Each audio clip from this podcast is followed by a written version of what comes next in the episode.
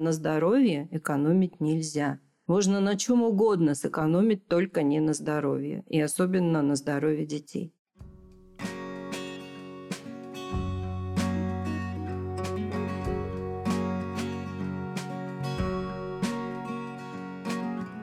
Всем привет! С вами подкаст «Мы родители. Миссия выполнима».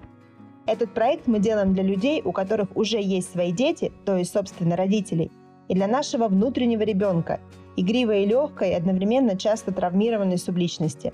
Родительство – отличная возможность осознанно давать внимание и себе, и детям. Здорово, правда? Миссия выполнима.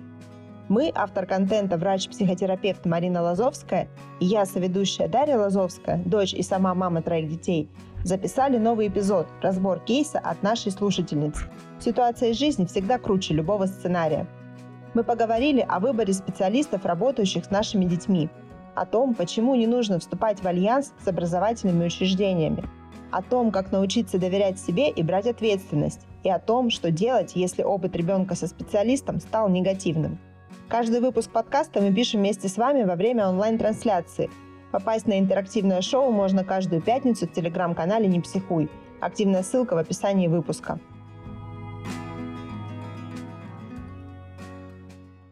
Нам э, на этой неделе пришло такое сообщение, которое я, честно говоря, когда его прочитала, я сидела, подперев голову и думала, вот это да, если бы нужно было одним каким-то кейсом описать то, как работает школьная система, то вот этот кейс, он вообще максимально говорящий.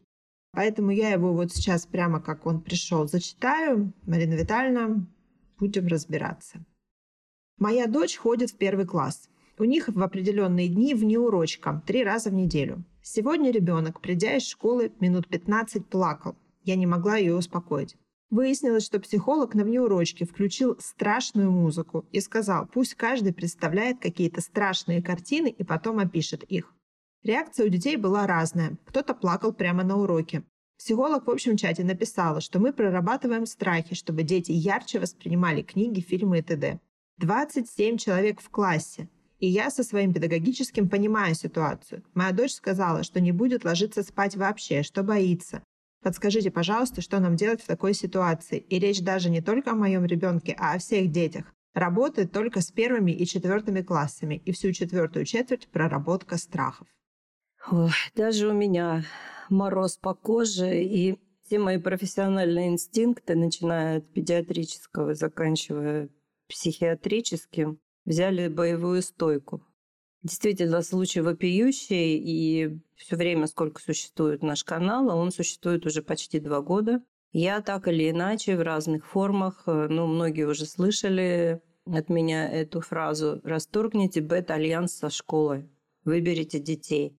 И вот это действительно такой вопиющий случай, что нужно сделать это незамедлительно. Ну, Даша, я думаю, расскажет, как это сделала она, а я сейчас просто это прокомментирую.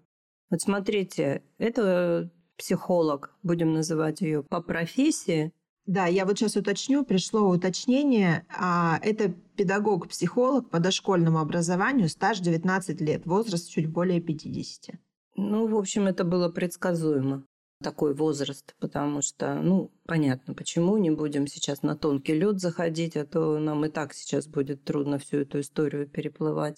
Так вот, э, эта психолог, она говорит, я ваших детей буду три раза в неделю заражать разными опасными инфекционными заболеваниями. Кто выживет, тот выживет. Все. Кто не выживет, ну а зачем ему жить, если он такой слабый и не в состоянии справиться с его иммунитет настолько слабый, что он не может справиться с инфекцией, а если мы переносим уже на реальный кейс, у вашего ребенка такой низкий уровень стрессоустойчивости, а стрессоустойчивость – это иммунитет психики, то зачем ему жить в этом мире? Вот как это выглядит с точки зрения, еще раз повторю, от педиатрии до психиатрии. Что делать с ребенком? С ребенком нужно, конечно, поговорить, ну, с первоклассником, который уже получил такой тяжелый опыт, нужно разговаривать э, не в тот момент, когда ребенок проживает этот опыт. Вот если она плачет, если после этого ребенок просится спать с родителями, это нужно сделать, это нужно позволить. Нужно ребенка, ну, я бы на неделю забрала ребенка из школы и просто вот, если есть возможность, там взять какие-то отгулы, сделать мини-отпуск и просто всю эту неделю провести вместе с ребенком. Вот буквально ходить везде за ручку. Почему? Потому что это травмированный ребенок. Этот э, психолог нанес детям травму. Понятно, что среди 27 для кого-то это как об стенку горох, а для чувствительных детей, откуда берутся чувствительные дети, мы уже как-то на подкасте говорили. Чувствительные дети, они, конечно же, реагируют, потому что у них есть чувства, им еще эти чувства не забетонировали. А кто и чем родители своим бесчувствием, отсутствием эмпатии. Поэтому на кого-то эта травма подействовала глубоко, на кого-то она подействовала меньше. Но, тем не менее, переходить, э, чтобы перейти к мерам, я бы составила такое коллективное письмо от родителей. Кто захотел, у всех же сейчас есть чаты внутренние, и составила бы это письмо, написала бы его по методике метод меморандум, если кто хочет, э, можете взять у нас его за донат. А автор кейса, автор вопроса, мы вам его подарим бесплатно, потому что вы сейчас находитесь в эпицентре ситуации, где ваш ребенок пострадал, поэтому мы вам его подарим. То есть по этой методике написать такое письмо, где вы излагаете только факты, убираете оттуда эмоции, обвинения, просто излагаете факты вот так же четко, организованно, как вы их изложили, вот описывая кейс для нас. И предлагаете родителям подписать это письмо. Кто-то подпишет, кто-то не подпишет по разным причинам. Из страха, из нежелания есть такая у родителей, особенно первоклассников, у них есть такая идея, что если я сейчас начну противопоставлять э, свое мнение мнению школы, моего ребенка загнобят. Да, такая идея есть, она носит массовый характер, но здесь опять нужно понять, кого вы выбираете. Вы выберете своего ребенка, его здоровье, особенно когда вашему ребенку нанесли вопиющую травму. Или вы выберете непонятно что, из чего вырастет большое зло. Недаром говорят, мир – это страшное место не потому, что одни творят зло, а потому что другие смотрят на это и молчат.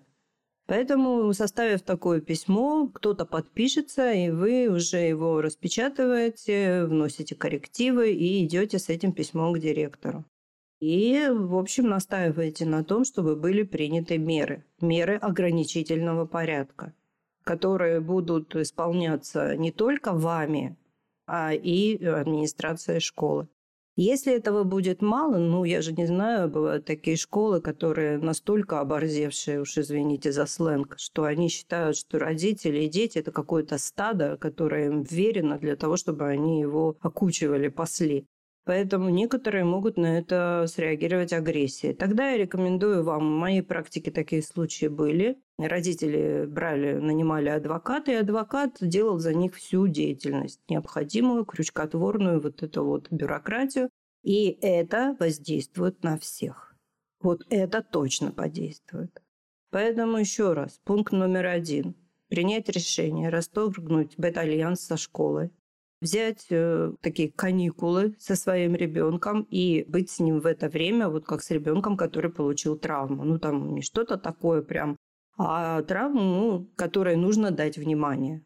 И в это же время вы составляете пункт номер три, это меморандум, ищите себе поддержку, если не находите, это ничего не меняет. Вы идете с этим письмом к директору, Ваша задача – оградить вашего ребенка от токсичного воздействия психиатрически нездорового человека. При этом нужно помнить, что когда с вами вместе с этим педагогом или просто директор будет с вами разговаривать, они будут настаивать на том, что она не хотела ничего плохого. Это ее проблемы. Ваша проблема когда, знаете, человек, у которого была жестокая детская травма, он становится серийным убийцем и маньяком, он тоже не хочет ничего плохого к другим людям, он хочет унять свою боль. Но это не значит, что они должны разгуливать по улицам и тем более работать с детьми. Поэтому, понимая все это, вы будете четко, уверенно стоять на своем. Этого токсичного человека нужно оградить от детей. Все. Я по своему опыту знаю, что если совсем ничего не делать, то по умолчанию система будет делать так, как в ней в системе прописано. И никаких изменений без внешнего воздействия происходить не будет. Более того, без систематического внешнего воздействия тоже никаких изменений происходить не будет, потому что возвращаемся к тому, что это система. Она работает так, как она работает. Те, кто с нами, может быть, недавно, у меня трое детей, все они трое школьники. Как поступила я? Я на всех детей, уже достаточно давно на старших и сейчас уже на первоклассника, написала отказы на любые виды психологического сопровождения, на все тестирования, на все медицинские вмешательства и так далее. Есть контакты, всегда можно позвонить. Дети тоже с телефонами, ну, младший тоже знает, где кого и как найти.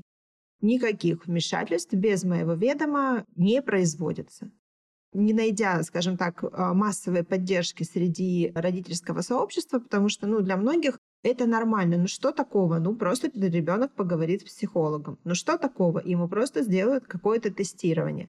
Ну что такого? Просто ему дадут тест на то, как он относится к запрещенным веществам и так далее. Эти тесты никогда не дают ни нормальной картины, ничего. Поэтому просто можно написать отказ. И потом уже, подстраховавшись таким образом, попытаться, может быть, как-то собрать вокруг себя сообщество неравнодушных родителей, и если ситуация для них точно так же не меняется, тогда уже, да, можно пойти к директору и поговорить э, непосредственно с главой школы. Ну, опять же, по моему опыту, ну, такие ситуации решаются не быстро. Да, зло творится быстро, а хорошие дела делаются не так быстро, это точно. Друзья, я предлагаю вам сейчас осознать свои чувства.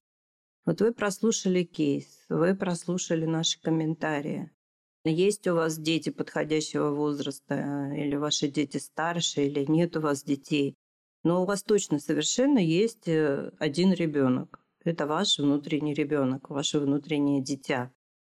И оно живет э, по правилам детской жизни. А что такое детская жизнь? Это постоянная потребность во внимании, в заботе и в защите. Поэтому оцените сейчас степень вашего резонанса с этой ситуацией и поймите, что разумное выстраивание выхода есть всегда. Ну, есть такая, мягко говоря, брутальная поговорка, даже если тебя сожрали, у тебя есть два выхода. Поэтому выход есть всегда. Главное не оставаться в одиночестве. Главное не соединяться с большинством, которая, как мы уже сегодня подчеркнули, по разным причинам не хочет связываться с, со злом. Но ваша задача, вы ведь ребенка родили для чего? Для того, чтобы он был здоров, чтобы он жил и чтобы он развивался. Поэтому ваша задача заботиться о нем и защищать его от всего, что происходит в мире, в котором ему предстоит жить.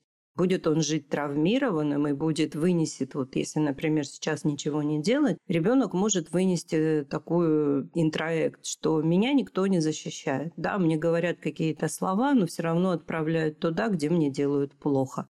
Это ребенком воспринимается как отсутствие доверия к родителям. Родители, те люди, то есть это его опора, это его база, и эта база называется доверие. А если родители говорят одно, а делают другое, ребенок перестает доверять родителям. И это травма, которая сопровождает нас всю жизнь. И в зависимости, конечно, от глубины травмы, от повторяемости, от ретравматизации, она может в значительной степени исказить жизнь ребенка и вообще пустить его по тому пути, где над ним можно издеваться, где ему можно говорить одно, а делать другое, где его можно бросать на произвол судьбы. Ну, в общем, Дальше представьте всю эту историю сами, развейте ее до примеров, которые вам понятны. Я бы еще не стала демонизировать конкретно муниципальные образовательные учреждения.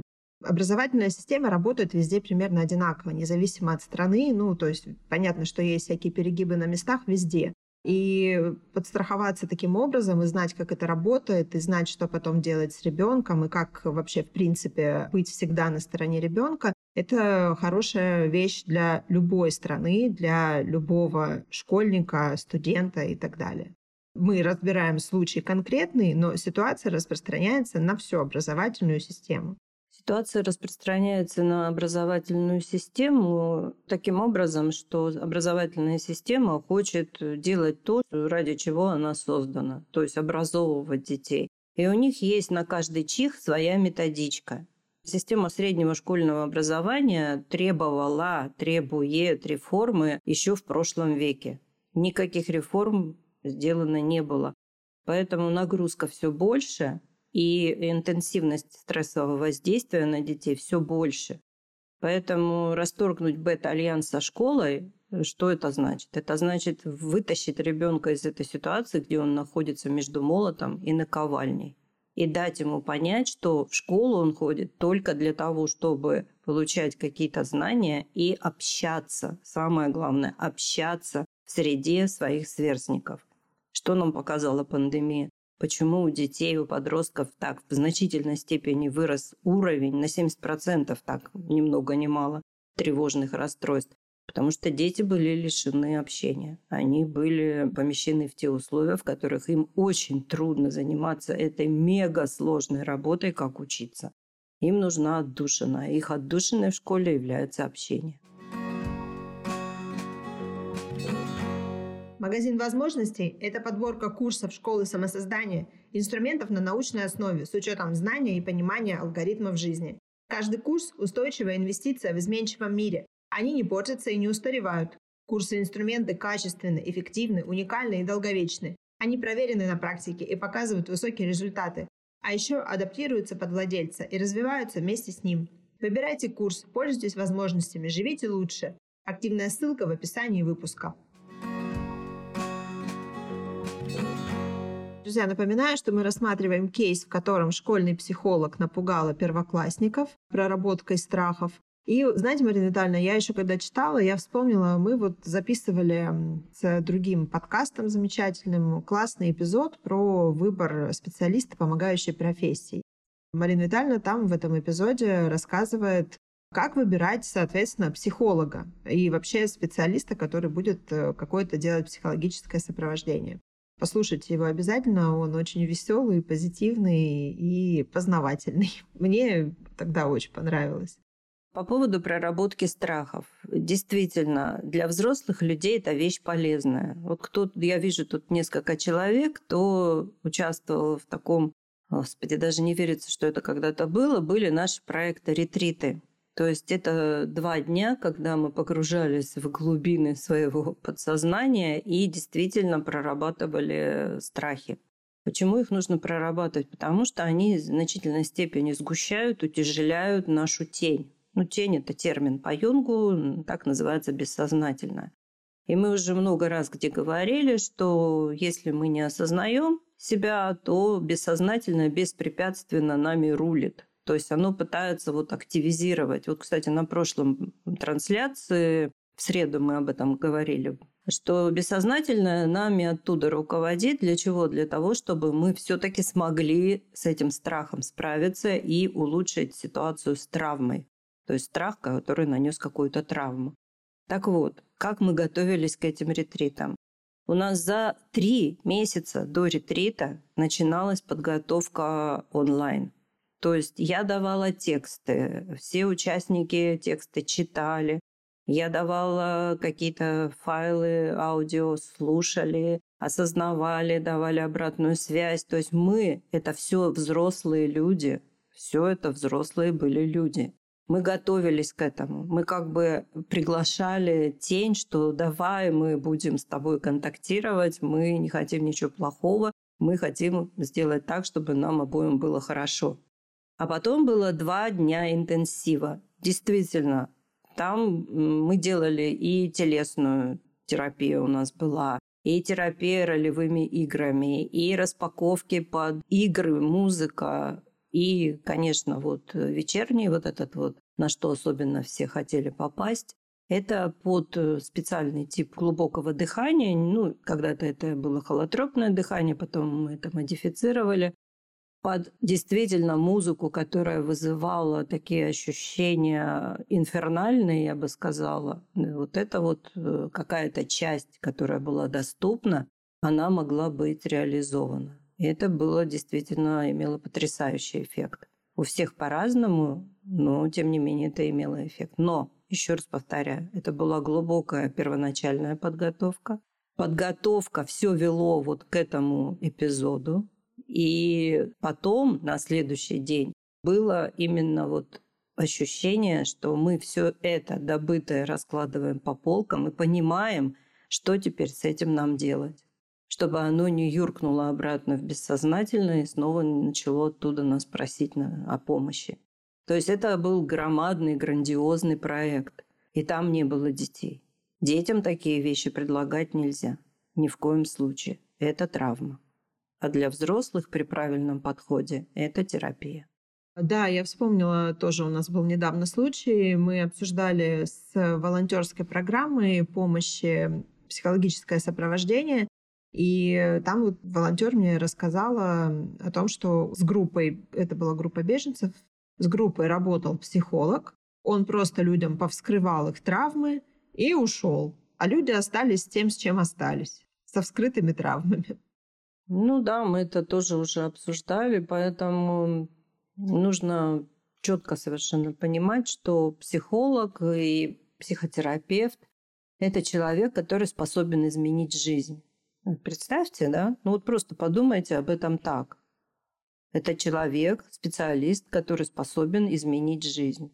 А теперь задайте себе вопрос. К выбору такого специалиста нужно подходить внимательно или брать на хайпе первого, кто запопуляризировался, завирусился, и, в общем, ничего особо о нем не известно, кроме того, что он вот рассказал в своем рекламном ролике. Это очень важные вещи, поэтому я бы рекомендовала относиться к этому внимательно. Да, меня тут тоже недавно спросили. Ну, в смысле, а что в поликлинике психолога нет, что туда нельзя обратиться, это же бесплатно. И я тоже подумала о том, что ну, психолог в поликлинике, я не хочу сейчас демонизировать абсолютно, я уверена, что там есть замечательные специалисты, которые пришли туда исключительно из желания помогать людям и нести добро, но глобально не от хорошей же жизни идут работать в поликлинику. Поэтому тоже как бы нарваться там, ну, в лучшем случае это не принесет пользы.